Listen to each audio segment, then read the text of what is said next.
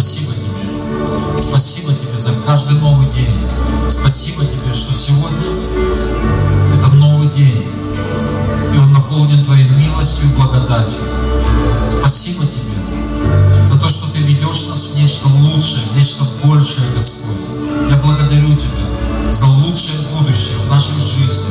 Спасибо Тебе, Господь. Спасибо Тебе за великую судьбу для каждого из нас. Я благодарю Тебя.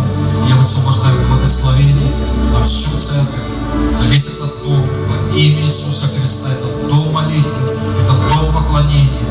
Я благодарю Тебя, славлю Тебя за все. И весь народ Божий да скажет. Давайте дадим Господу большие-большие аплодисменты. Слава Иисусу. И, конечно же, приветствуйте того, кто рядом. Скажите что-то доброе. Спасибо, прославление. Слава Иисусу Христу. И э, тема проповеди сегодня, если вы пишете, запишите. Носители царства. Носители царства. Когда мы читаем с вами э, Новый Завет, то мы видим, что Иисус, Он проповедовал царство. Он не просто проповедовал Евангелие э, спасения, хотя спасение, конечно, это центр, да, это центральная, центральная тема э, Евангелия, но тем не менее Иисус, он, он проповедовал не только лишь спасение, Он проповедовал Евангелие Царства проповедовал Евангелие Царства. И это гораздо больше, чем просто лишь спасение. И э, он сказал, он дал великое поручение, идите и проповедуйте Евангелие Царства по всей земле. Что это значит? Это значит, что э, Царство подразумевает господство. Есть господство. И когда мы говорим, что Иисус мой Господь, кто, кто так говорит? Иисус мой Господь. Мы все, да, мы говорим, Иисус мой Господь. Но мы должны понимать, что Господь это, это не одно из имен э, нашего Бога. Это не имя, это статус. И мы, мы должны понимать, что если я говорю, что Иисус есть мой Господь, то я отдаю в Его руки господство над моей жизнью. То есть Он мой Господь на самом деле. Не только, знаете, в каких-то в каких-то глобальных э, ну, вещах моей жизни, каких-то жизнеопределяющих, но Он мой Господь везде, в каждом дне. Он мой Господь в каждых мелочах, и Твой Господь. Аминь. И это царство подразумевает господство. И когда Иисус говорит, что э, идите и проповедуйте царство, то царство и вот это господство, оно каким-то образом должно проявляться. И когда Иисус проповедовал царство, Он и был, и Иоанн Креститель сказал, что приблизилось царство. И Иисус, Он был вот этим Царством Божьим, Он был носителем вот этого Царства. И это Царство, оно всегда проявлялось. Через что?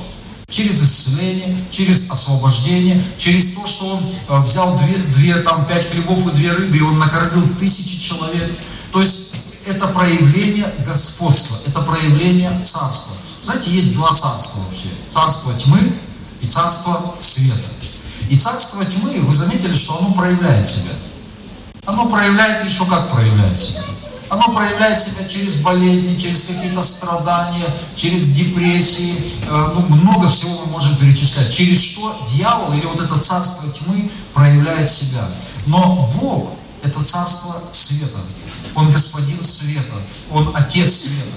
И Он хочет проявлять себя. И Его царство, оно выше царства тьмы, оно сильнее царства тьмы. И до тех пор, пока царство тьмы проявляется, царство Божье, царство света, оно, оно должно проявляться.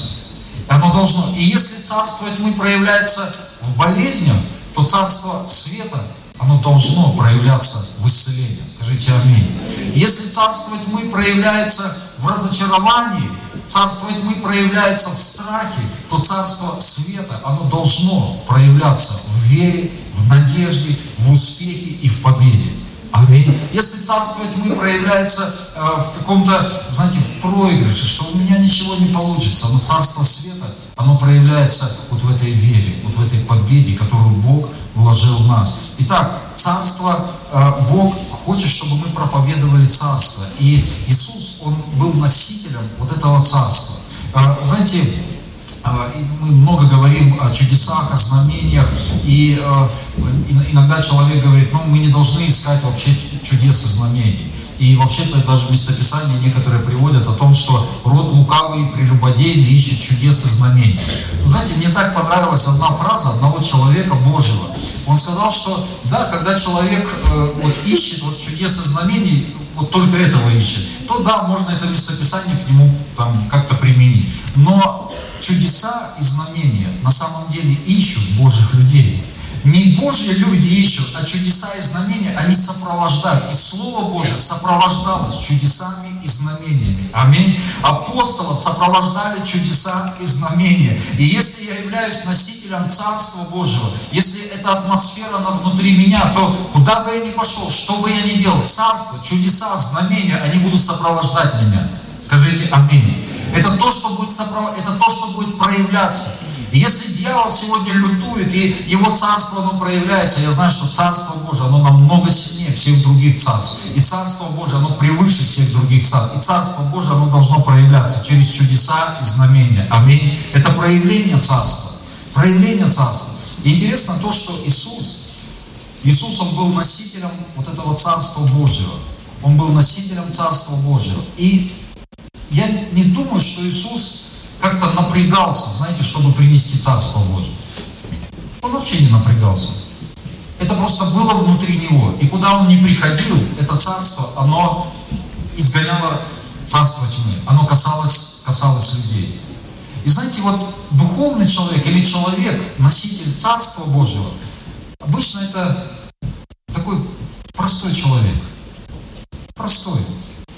У которого нет, знаете, такой какой-то помпезности, какой-то такой маски духовности, что он постоянно ему нужно напрягаться, как проповедовать, что проповедовать, от бытия до откровения, да, там где-то все знать. Нет. Иисус, он был просто как естественный. Я верю в то, что Иисус, он был очень естественным. Почему за ним ходили толпы народа-то? Что привлекало? Привлекала его мудрость? Ну да, отчасти да.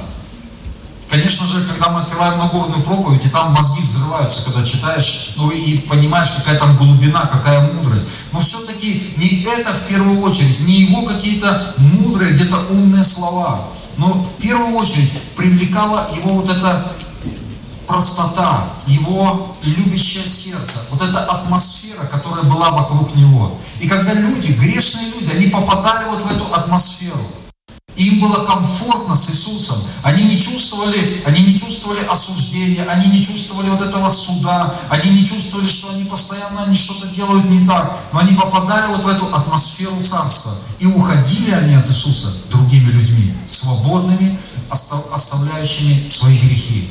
То есть Иисус, Он приносил вот эту определенную атмосферу, которая была в Его сердце, вот эту атмосферу царства. И это касалось, касалось других людей. Вы знаете, что э, мы с вами носители определенной атмосферы, каждый из нас. И то, что внутри нас, мы это приносим.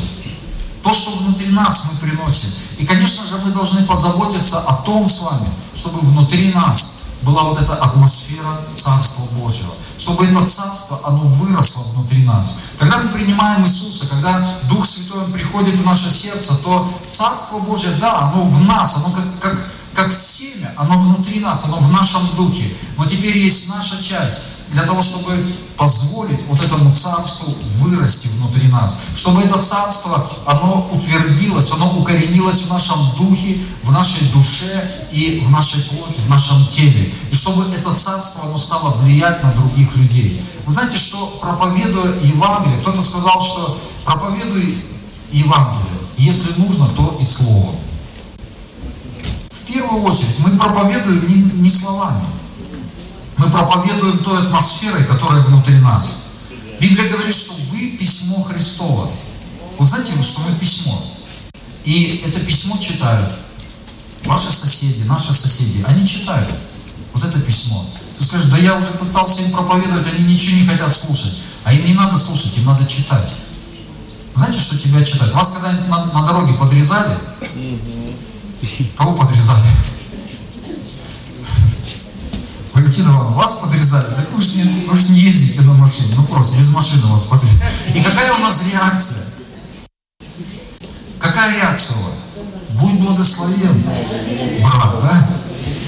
И часто, знаете, ты, ты просто вот из себя вышел, ты что-то ему объяснил, и он вас прочитал. Он не на ту главу наткнулся, на, на плохую главу наткнулся. И вот знаете, наши соседи, наши соработники, может быть, они, знаете, как-то негативно к тебе относятся, но часто это из-за того, что они, ну, как бы, пытаются глубоко копнуть в книгу твоей жизни. Они хотят залезть. А вот если тебя вот уколоть, как ты вообще себя будешь вести? А если вот, вот в эту главу пойти? А если вот так? И знаете, людям нужно что-то настоящее. Вот то, что людей притягивает, то, что людям нужно вообще, им нужно естественность, настоящее, что-то, что-то вот, знаете, вот, ну как естественно настоящее. И если они найдут, если они прочитают вас, что вот то, как вы говорите, вы так и живете, то ваша жизнь, ваши какие-то поступки, это все, это настоящее. Это не просто, знаете, такой, э, ну, какой-то э, религиозный фон. Нет, вы настоящий. Вы настоящий. Если люди знают, что вы ходите в церковь, что вы верующие, и они видят, они видят ваши отношения, они, они видят ваши поступки, они видят то, как вы ходите, они видят ваше настроение каждый день. То есть люди, они читают. Мы письмо. Скажи соседу, ты письмо. Люди, они читают. Я помню, у меня был сосед, э, и, ну, я переехал э, где-то 6 лет назад, мы переехали в квартиру, и там у меня на площадке был сосед, э, ну, такой же пожилого возраста, где-то лет 70 ему, и он ну, крепко выпивал. Крепко выпивал, и я как-то где-то ему пытался там что-то проповедовать, и я помню, он вообще слушать не хотел. Потом однажды, поздно вечером, слышу такой стук, дух, дух, дух, дух, ко мне в квартиру. Я смотрю в глазок, ну, он стоит. Я открываю, он такой заходит, знаете, бесцеремонно, заходит ко мне в дом, и такой смотрит на меня и говорит, ты кто такой вообще? Ты, ты кто такой? Я говорю, в смысле кто? Человек. Он говорит, нет, ты откуда вообще взялся такой? Ты кто такой? И знаете, оказывается, вот, вот этот человек, и вроде бы у него там вообще свое кино, какая-то своя программа, он пьет, он вообще оттуда вообще не вылазит с, с этого состояния. Но при этом, при этом он читал что-то, при этом он видел, что какой-то появился человек, какой-то вообще, ну, как не, необычный. А я ему, кстати, до этого, там, жене говорю, давай там, там кусок сала какой-то еще, давай отнесу. Ну, и мы там так, то, то сало, там, то еще что-то. Ну, просто доброе отношение к нему. Обычно же, знаете, к таким соседям недоброе отношение. Да вот ты там такой, ну какое-то какое доброе отношение. И, он, и когда он ко мне зашел, ты кто такой? Я говорю, да я священник. Я, я говорю, давай помолимся. Ну давай. Ну и все, он помолился молитвой покаяния, и он, я верю, что он с Господом, он умер, и я верю в то, что он пошел, пошел на небеса. Но мы вот, есть вот это вот, мы письмо, мы письмо с вами Христово. И очень важно нам позаботиться, чтобы внутри нас была вот эта атмосфера Царства, чтобы была атмосфера Царства. Очень важно, чтобы это было. Якова 1 глава, 17 стих, давайте посмотрим. Иакова 1 глава 17 стих. «Всякое даяние доброе и всякий дар совершенный не сходит свыше от Отца светил, у которого нет ни изменения и ни тени перемены. Восхотев, родил Он нас словом истины, чтобы нам быть неким начатком Его создания. Итак, братья мои возлюбленные, всякий человек да будет скор на медленно слова, медленно гнев, ибо гнев человека не творит правды Божией. Итак, написано, что всякое даяние доброе и всякий дар совершенный исходит свыше. знаете, то, что приходит от Бога, это приносит определенную атмосферу, атмосферу мира. Почему с Иисусом было комфортно? Да потому что, знаете, он не бил никого, он не объяснял никому, он не предъявлял никому претензий. Он любил людей, он относился, относился снисходительно, с милостью. Он относился так к людям, и людям было комфортно с ним. Комфортно. Он, знаете, он не просто там не нравоучение, не пилил людей, не пилил, но он просто был естественным, он касался людей, касался вот этой атмосферы, касался атмосферы. Когда а Петр однажды там ловит рыбу, ничего поймать не может. И Иисус ему говорит, давай, закидывай сеть. И он закидывает сеть, и сеть начинает прорываться. И что делает Петр? Реакция Петра. Петр падает, падает, начинает каяться. Грешный я человек, отойди от меня, Господи. Интересно, что как Иисус его привел к покаянию. Ни одного слова проповеди, ни одного слова. Он просто явил царства. Он просто явил вот эту атмосферу царства. И тогда это так коснулось его сердца, что он понял, он осознал свою греховность, он его не обличал, он ему ничего не объяснял, он просто явил вот эту атмосферу, атмосферу царства. И когда приходит атмосфера, мы попадаем в церковь, мы попадаем в атмосферу. И иногда тебе ничего, мне часто мне вообще ничего не надо говорить. Ничего, я сам понимаю. Я попадаю в Божье присутствие, я понимаю, где я не прав, что я сделал не так, что я сказал не так, что я подумал не так. Все, атмосфера царства, она меняет. Закхею, там помните Закхей, мытарь, которого этих людей вообще не уважали, ну, мягко говоря, вообще не уважали. И Закхей, он залазит на дерево, он встречается с Иисусом, и Иисус говорит Закхею, я хочу быть у тебя дома, я хочу обедать в твоем доме. И знаете, наверное, много праведных людей, они рассчитывали на то, что Иисус придет в их дом. Но Иисус сказал, я хочу быть в твоем доме. Это, знаете, это естественно. Он ничего ему, опять же, никаких нравоучений, он ничего ему не объясняет. Он просто говорит, я хочу быть в твоем доме. И это так сильно коснулось Захея. Это царство, которое поглотит все другие царства. И до этого Закхей жил вот в атмосфере осуждения, в атмосфере, знаете, вот постоянной конфронтации, что ему с кем-то нужно конфронтировать, кому-то что-то доказывать. Он был в этой атмосфере, в атмосфере ну, осуждения. Его осуждали многие люди, свои собратья его осуждали. И он жил в этой атмосфере. И вдруг приходит Иисус. Он говорит, я хочу просто вот с тобой пообедать в твоем доме. И это так его коснулось, что идя по дороге домой, Закхей говорит, Иисус, кому я там кого обидел, я воздам, половину там отдам, кому что там кого обманул, я все отдам, я все раздам. То есть это привело человека к покаянию. Если мы с вами позаботимся о том, чтобы нам с вами жить вот в этой атмосфере Царства, чтобы внутри нас была вот эта правильная Божья атмосфера, то эта атмосфера, она просто будет распространяться, она будет касаться других людей. Она будет, нам даже, знаете, порой слов никаких не нужно будет говорить. Но просто мы встречаемся, просто мы живем, мы соприкасаемся с людьми, и это будет касаться многих и многих людей. Скажите Аминь. Царство Божие – это праведность, мир и радость во Святом Духе. Кто сим служит Христу, тот угоден Ему. То есть мы служим первую очередь даже не словами, но мы служим вот этой атмосферой, атмосферой, когда мы кормим голодных, когда мы идем в больницы, мы за кого-то молимся, мы приносим туда вот эту атмосферу царства, где царство Божье, оно превыше царства тьмы, оно превыше царства дьявола. Мы носители вот этой атмосферы. Исайя 6 глава 10 стих. Давайте откроем. Исайя 6 глава 10 стих ибо огрубело сердце народа сего, и ушами с трудом слышат, и очи свои сомкнули. Да не узрят очами, и не услышат ушами, и не уразумеют сердцем, и не обратятся, чтобы я исцелил их. Ибо огрубело сердце, Исаия говорит, и ушами не слышат, и очами не видят, и сердцем не понимают вообще, что происходит. Знаете, о чем речь?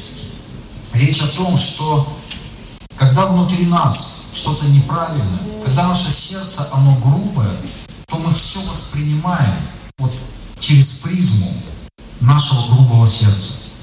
Мы все воспринимаем, мы так слышим, мы так видим, мы так понимаем.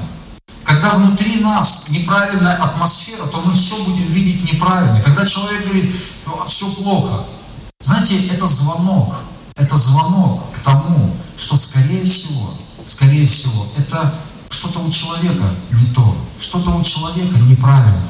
Он не так видит, он не так понимает, он не так.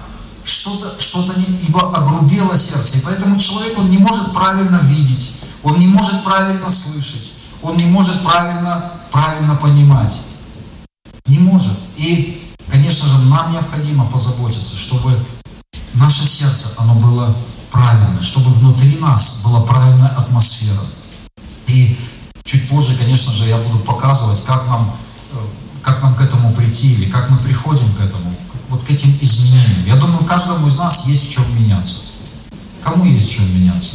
Аминь. Нам всем есть в чем меняться. Мы все вот в этом процессе. И очень важно, чтобы мы были в этом процессе, были в этом процессе и понимали, что, конечно же, мы несовершенны, что-то неправильное может происходить в нашей жизни, но у нас всегда есть выход, у нас всегда есть ходатай, у нас всегда есть Бог, который не осуждает нас, но который хочет принести вот эту атмосферу, которая поднимет нас, которая благословит нас. И я хотел бы показать несколько таких примеров того, как человек, имея неправильное сердце, он неправильно видит. Таких примеров на самом деле очень много в Слове Божьем. Мы э, только некоторые, э, некоторые посмотрим. А, Первое царство, 18 глава, 7 стиха. Первое царство, 18 глава, 7 стиха.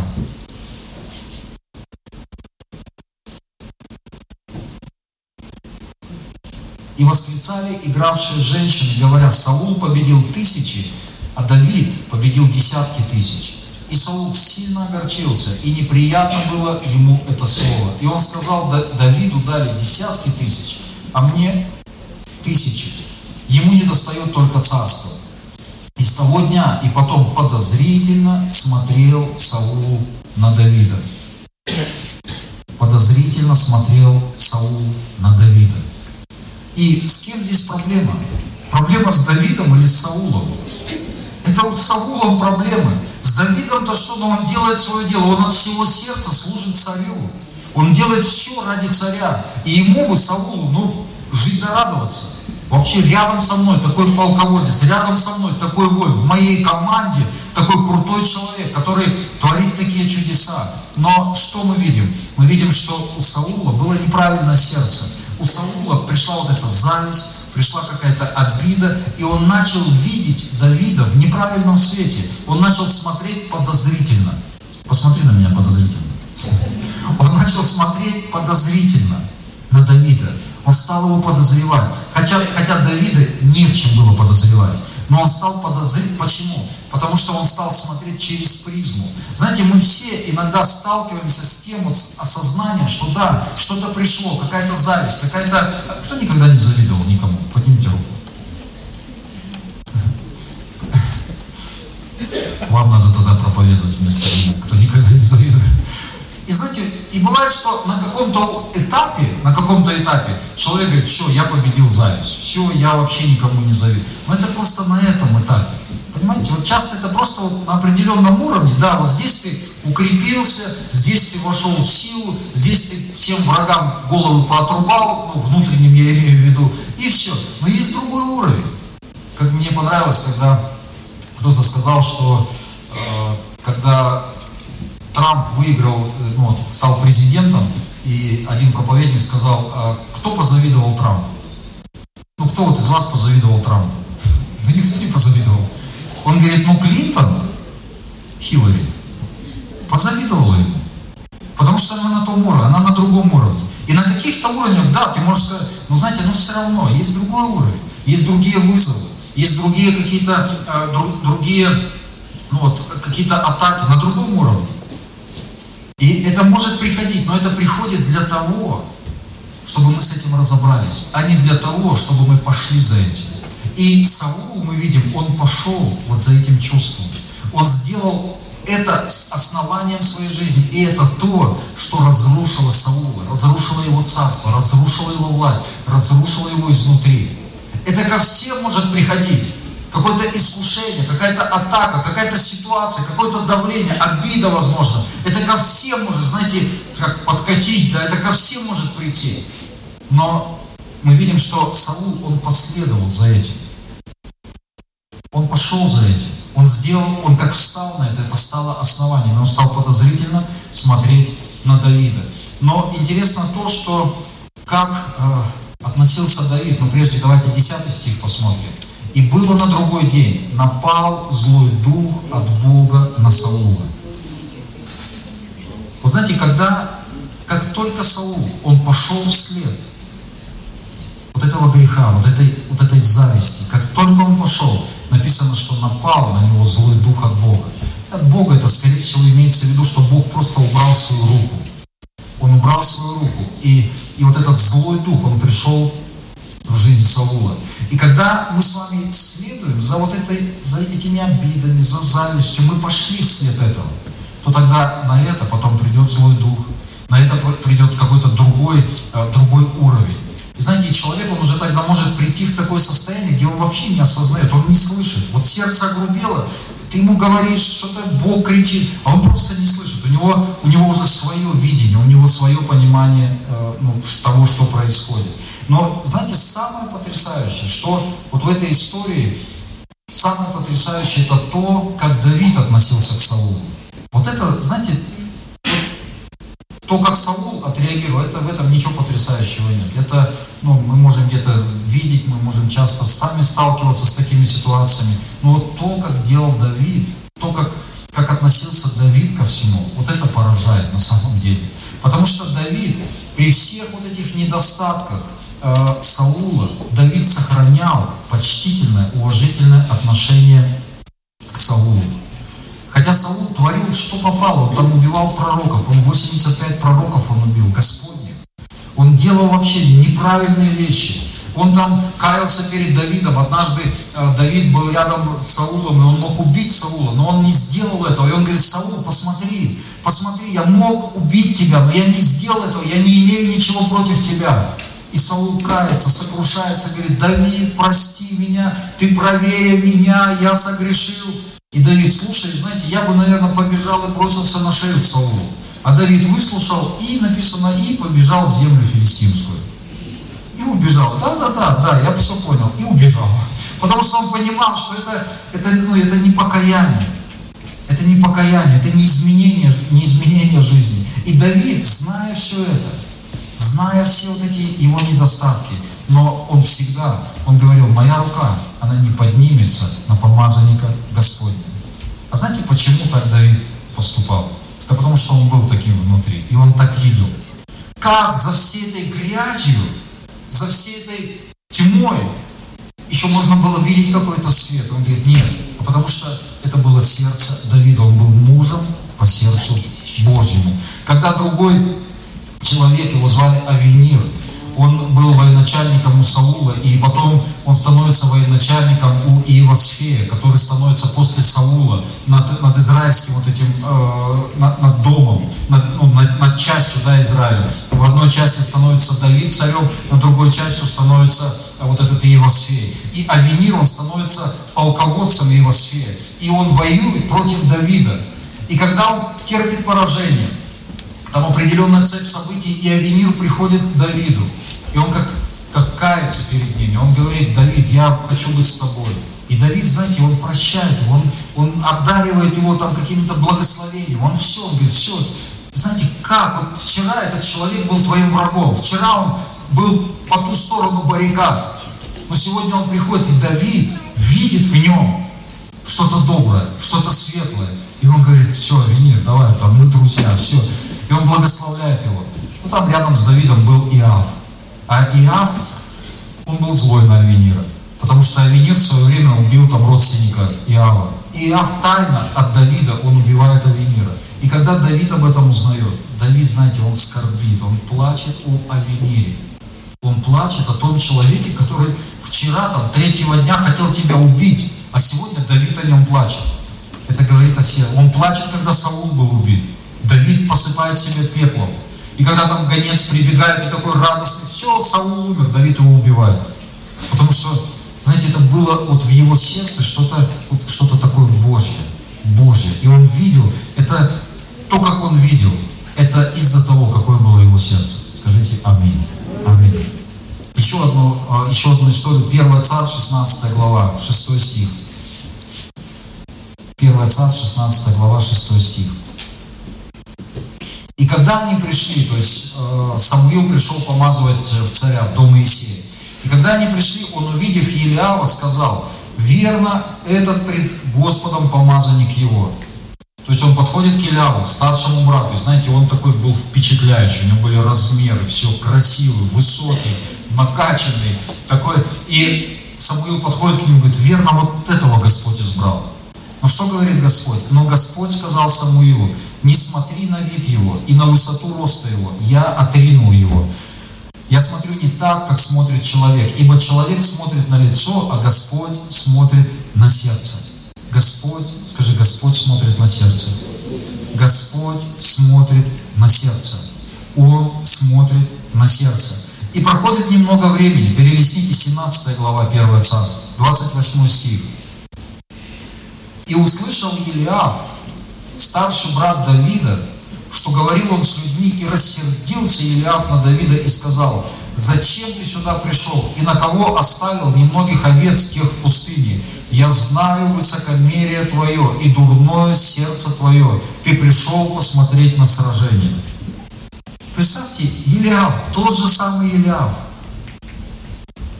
Проходит какое-то время, и он обвиняет Давида в том, что у него дурное сердце, в том, что он вообще оставил своих овец.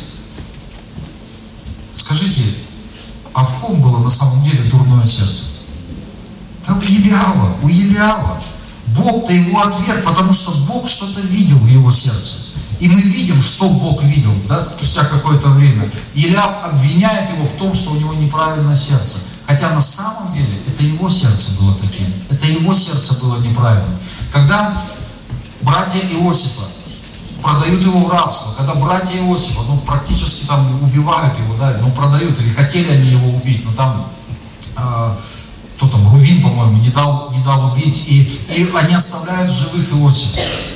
И они обвиняли его, что он там, знаете, он э, когда он видел вот эти сны, там снопы поклоняются, э, все снопы его снопу поклоняются, и они обвиняли его в высокомерии, что вот все поклоняются. Но на самом деле, на самом деле, я думаю, что это была их проблема. Иначе они бы так не поступили с Иосифом. Иначе они бы не продали. Они завидовали ему, потому что отец ему там сшил красивые одежды, отец все для него, отец любил его. И поэтому, знаете, у них была вот эта зависть, у них была вот эта обида, у них было вот это соперничество. И поэтому они это сделали с Иосифом, потому что у них были проблемы. Знаете, фарисеи в чем обвиняли Иисуса? Фарисеи, фарисеи обвиняли Иисуса в том, что Иисус приступает закон, в том, что Он не исполняет закон. Помните? Он говорит, ты что в субботу делаешь? Почему-то вам твои эти там полями идут и в субботу кушают на поле. Почему то? Почему это? Почему ты исцеляешь в субботу? Почему не умытыми руками ешь? Почему там чаши не... Почему то? Почему это? То есть они предъявляют ему то, что он не исполняет закон. Но на самом деле, скажи, на самом деле, кто не исполнял закон? Фарисеи не исполняли закон. На самом деле, это они не исполняли Слово Божье. Помните, однажды Иисус им сказал, вы даете десятину смяты, вы даете десятину оттуда, вы такие вот снаружи, вы все там руки умываете, чаши обмываете, вы там все вот снаружи, вы вообще идеальны, к вам вообще не подкопаешься. Знаете, можно быть снаружи вообще просто идеальным, не подкопаешься. Он говорит, ну вы оставили важнейшее в законе. Вы упустили самое главное, суд или справедливость, суд, милость и веру. Вы оставили что-то самое главное. Вы упустили. Вы на второстепенные, вы делаете акцент на второстепенные вещи, а вы упустили, милость упустили. Вы упустили, вам без разницы, что человек страдает, и я в субботу, благос... я в субботу исцелил его, а вам это вообще не интересно. Пусть он помрет, но главное, чтобы в субботу ничего не делать. Он говорит, вы что, вы, вы упустили самое важнейшее, самое главное вы упустили. Помните, однажды Иисус э, в доме Марфы и Марии. И Марфа, она суетится, она там все моет, она все убирает, и претензии еще и Марии предъявляет. А Мария ничего не делает. И знаете, по-человечески, вот по-человечески, ну, Марфа, она правее Марии. Ну, Марфа, ведь это же нормально. Ну, представьте, тебе Господь пришел в дом, и тебе нужно все убрать, тебе нужно там все. Но знаете, вот сколько бы ты ни убирался, вот снаружи, вот если покопаться, обязательно найдешь в каком-нибудь углу грязь. Вот если вот, ну, знаете, вот как бы снаружи мы не выглядели, знаете, красиво, вот все равно где-то что-то есть, какое-то темное пятно. У кого нету темных пятен? Поднимите руку. Знаете, вот как бы ты, вот что был сам, и вот по-человечески вроде бы Марфа, она, но знаете, Мария, что она выбрала? Она выбрала самое главное. Она выбрала сидеть у ног Иисуса. У ног Иисуса. Вот это самое любить Иисуса и быть любимым Иисусом. Вот это, в этом весь закон и пророки. Вот в этом, когда я прихожу просто, я прихожу в Его присутствие. Для меня это ценно, для меня это главное, чтобы внутри меня была вот эта атмосфера любви, атмосфера милости, атмосфера Царства Божьего. И только этим я могу послужить, только это я могу принести. А не тогда, когда, знаете, атмосфера подозрения, что не так, это не, это не то, это, там суда, эти то не то. И, и все, это атмосфера осуждения. Это атмосфера осуждения. Но Бог, Он хочет принести, приносить вот в эту атмосферу любви, атмосферу милости, атмосферу благодати. Это то, что выбрала Мария, сидеть у ног Иисуса. Скажи, слава Богу за Марию. Можно музыканта? Еще был один человек. И помните историю, когда Моисей посылает 12 соглядатаев высмотреть землю. И они высматривают, возвращаются, и 10 человек, они говорят о том, что нам нереально войти в эту землю. Нереально. Там сыны Инаковы, Исполины, там столько врагов. Но только два человека, это Иисус Навин и Халев, они возвращаются, и они говорят, мы войдем вот в эту землю. Интересно то, что вот картинку видели все одну. Картинку видели все 12 одно и то же. Причем эти 12 это не были рядовыми людьми, это были начальники этих родов, поколений, или колен, начальники колен. Картинку видели, но, знаете, эта картинка, она преломляется через сердце. И 10, 10 они испугались, они сказали, что да мы в их глазах как саранча, или в своих глазах мы как саранча. Они просто нас раздавят. Но только Иисус Навин и Халев, они видели все эти трудности, они видели все эти вызовы, но они сказали, мы войдем. Вы что? Вы что? Мы войдем. Бог сказал нам, что мы войдем. У нас есть лучшее будущее. Мы войдем. Мы войдем. И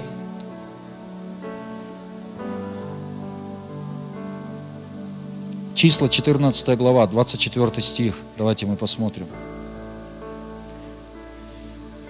Но раба моего Халева за то, что в нем был иной дух, и он совершенно повиновался мне, введу в землю, в которую он ходил, и семя его наследует ее. Но раба моего Халева за то, что в нем был иной дух, иной дух, я введу. И знаете, о чем нам нужно с вами заботиться? Чтобы наш дух, он был наполнен Божьей атмосферой. Чтобы наш дух, он был наполнен Божьим присутствием. Вы знаете, что люди, они, ну, мы все троичны. Мы дух, душа и тело. И дух важен, тело важно, душа важна. Это все важно.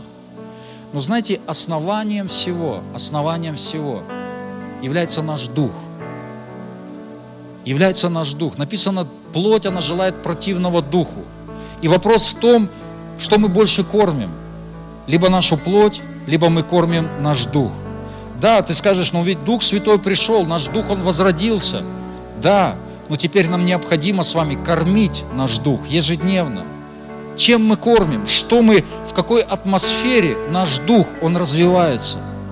И знаете, наш Дух это как основание всего, это как, ну представьте мысленно, это основа, это фундамент, это основание.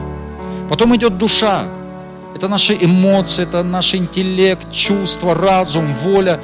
Это то, что второе. И третье – это наша плоть, это наше тело. Но знаете, если наш дух, он слабый, вот просто представьте такие две плиты, а внизу вот этот дух, эта плита, она такая очень маленькая. Просто маленькая, как кирпичик. Тогда наша жизнь, наша душа, она постоянно будет, знаете, не будет никакого баланса, не будет никакого, никакой устойчивости. Нас будет кидать то в жар, то в холод по жизни. У нас не будет вот этого баланса. Но тогда, когда мой дух, он твердый, когда мой дух, он твердый. Исайя 26.3, давайте посмотрим.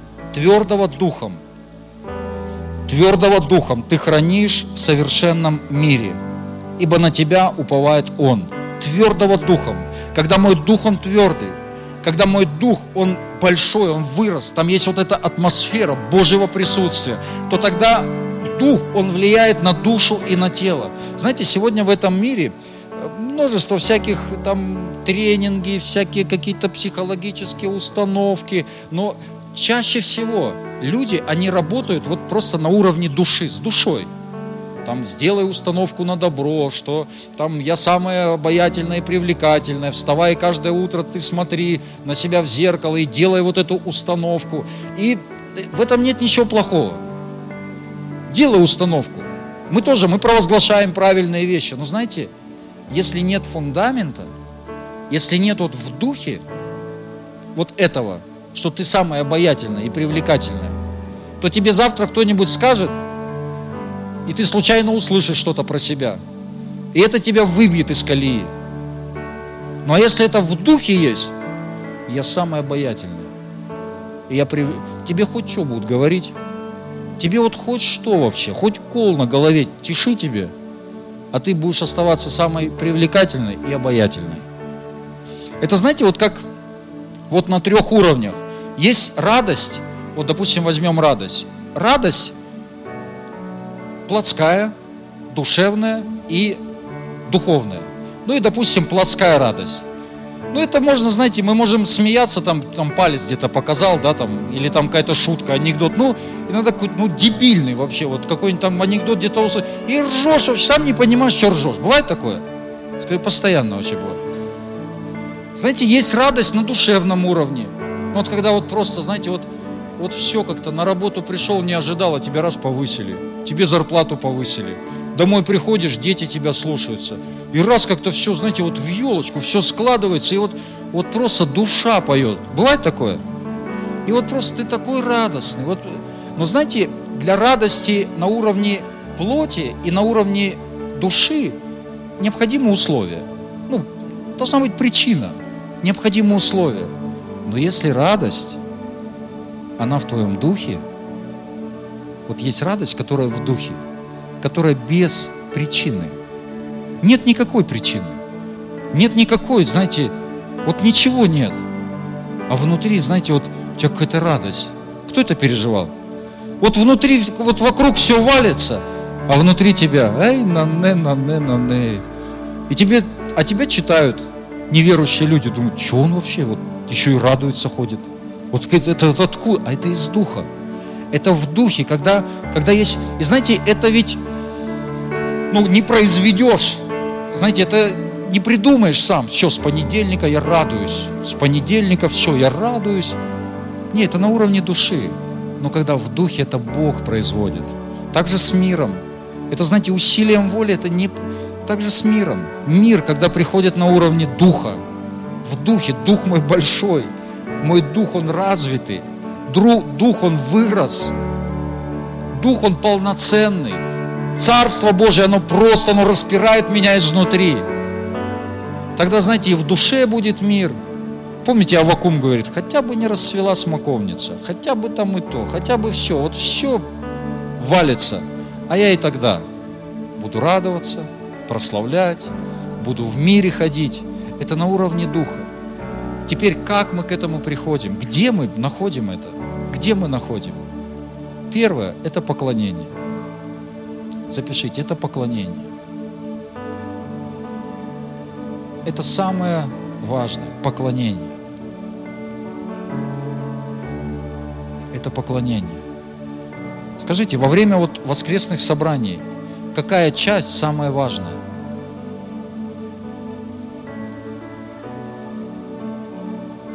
Какая часть? Поклонение или проповедь?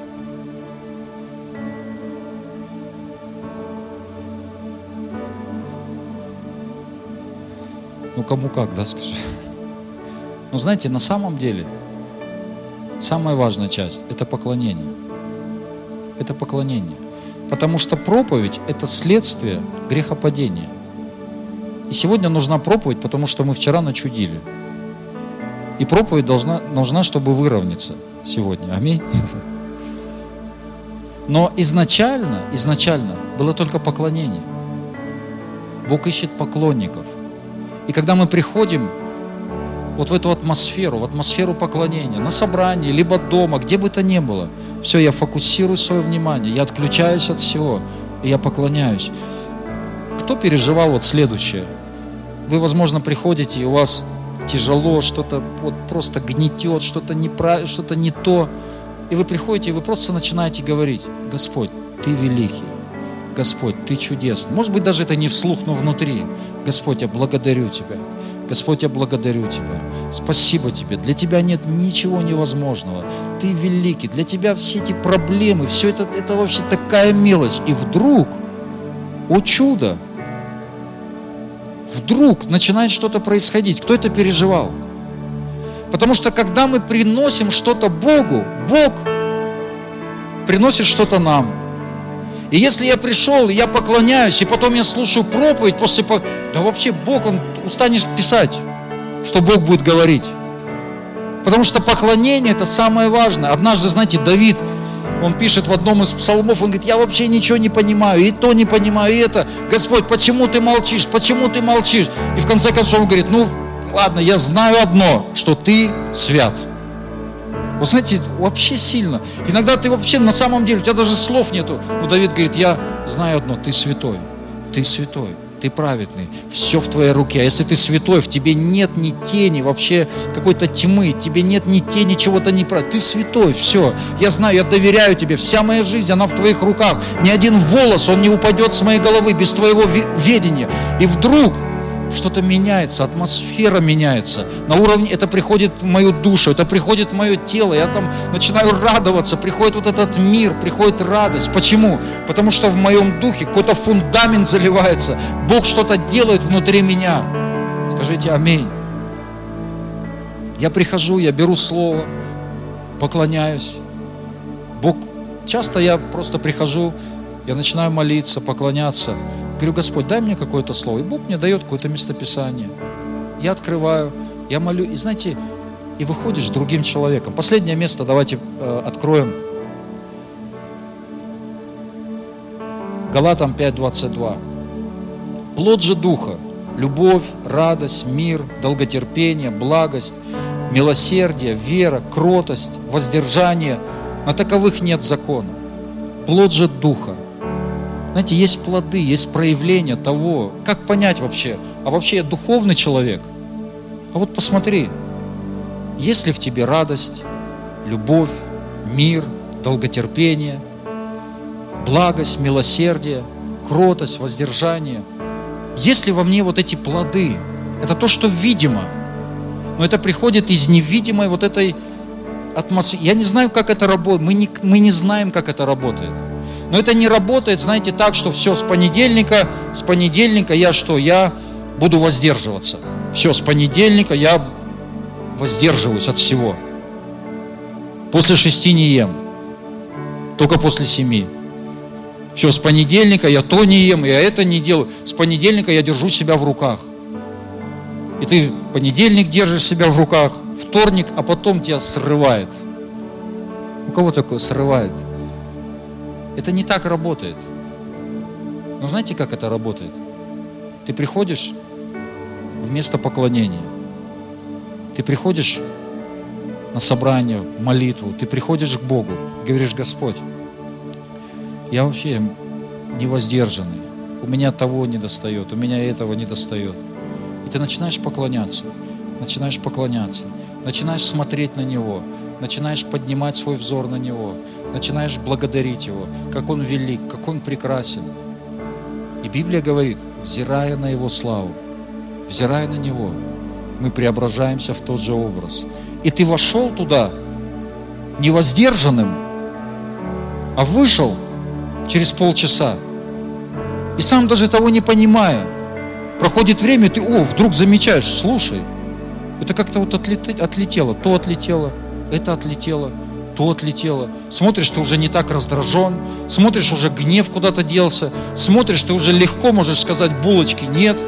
Заходишь в командор, она кричит, купи меня, ты говоришь нет. До этого ты не мог. И знаете, что, откуда это все? А это приходит из места Его присутствия, из места поклонения. Скажите аминь. И когда мы, чем больше мы приходим вот в это место Божьего присутствия, тем больше вот это царство, оно внутри нас пребывает. И когда мы идем в свои дома, идем на работу, то вот это царство, оно прикасается к другим людям. Это, вот эта атмосфера, она прикасается к другим людям. Ну, и еще все-таки последнее местописание, то было предпоследним. 2 Коринфянам, 2 глава, 14 стих. Благодарение Богу, который всегда дает нам торжествовать во Христе. Скажите, всегда. Знаете, вот Его Царство, Бог, Он сильнее любого обстоятельства. И Бог дает нам торжествовать всегда. Не иногда. У Бога есть все, для того, чтобы мы могли с вами иметь победу всегда, в любых ситуациях, быть выше этого. Может, снаружи это не выглядит так, что это все поменялось, но внутри, внутри я могу торжествовать, я могу быть сильнее, который всегда дает нам торжествовать во Христе. И благоухание, познание о себе распространяет нами во всяком месте. Когда внутри меня есть вот это торжество, тогда вот это благоухание, оно распространяется. Ты идешь по городу со служения, и вокруг тебя такая нимб над головой, да? А вокруг тебя атмосфера.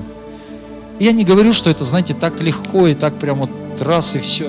Нет, но это ежедневное наше хождение с Богом, ежедневные наши встречи с Ним, когда наш дух, он качается – кто-то сказал, дух качать надо. Аминь. Когда наш дух, он становится больше, тогда это влияет на нашу душу, тогда это влияет на наше тело. И да благословит нас всех Господь. Аминь. Давайте поднимемся.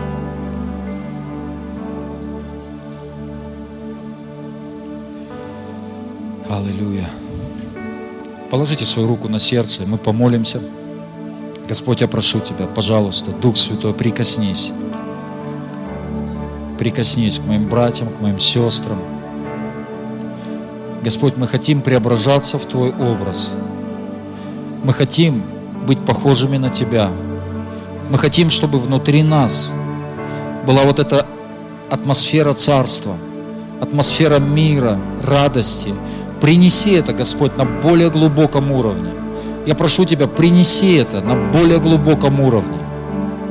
Я знаю, что часто какие-то вещи, они выбивают нас. Часто что-то неправильное проявляется в нашей жизни. Но я знаю, что Ты не осуждаешь нас никогда. Но Ты приносишь все для того, чтобы поднять нас на новый уровень. я благодарю Тебя, что Ты поднимаешь нас, Господь. Я благодарю Тебя, что Ты приносишь эту атмосферу. Благодарю Тебя, Дух Святой. Я прошу Тебя, соверши это в наших жизнях. Принеси свой мир, Принеси, Господь, я прошу Тебя во имя Иисуса. И прежде чем мы еще будем поклоняться, я знаю, что во время поклонения мы поняли, что это самое главное. Бог будет творить что-то особенное сейчас. Но прежде я хотел бы обратиться к тем людям, которые еще не принимали Иисуса Христа как своего Господа, Спасителя. Возможно, вы пришли впервые, может быть, вы пришли не первый раз, кто-то из вас уже поднимал руку сегодня, мы дарили вам подарки, но я хотел бы вот к вам как раз обратиться и дать вам вот эту возможность принять Иисуса Христа как своего Господа и Спасителя. И Бог хочет дать вам другую жизнь, Бог хочет благословить вас, Он хочет прийти в вашу жизнь и начать благословлять вас, начать вести по этой жизни.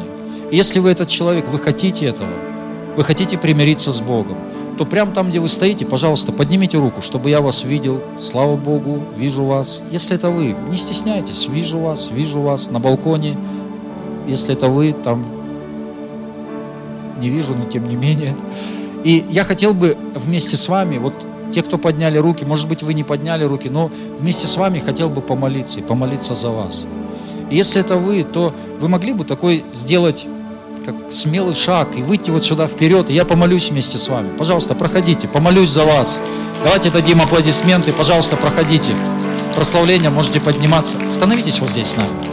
Становитесь. Как вас зовут? Алексей, Алексей, очень приятно. Ксения, очень приятно. Очень приятно. Можете ко мне лицом повернуться? Так. Слава Богу. Давайте еще дадим аплодисменты за смелость. Слава Богу. Слава Богу. И я хотел бы вместе с вами помолиться, и для этого я поведу вас в молитву, я помогу вам, я дам вам слова молитвы, и то, что вам нужно, это повторить за мной вслух эти слова. Мы все будем молиться вместе с вами, помогать вам. Для этого давайте мы закроем глаза и помолимся. Повторяйте за мной. Отец Небесный, я признаю свои грехи. Я прошу Тебя, прости меня. Иисус Христос, войди в мою жизнь. Стань моим Господом. Стань моим Спасителем. Я отдаю свою жизнь Тебе. Спасибо Тебе за то, что Ты умер за меня, забрал мои грехи, забрал мои болезни, забрал мои проклятия и воскрес для моего оправдания. Аминь.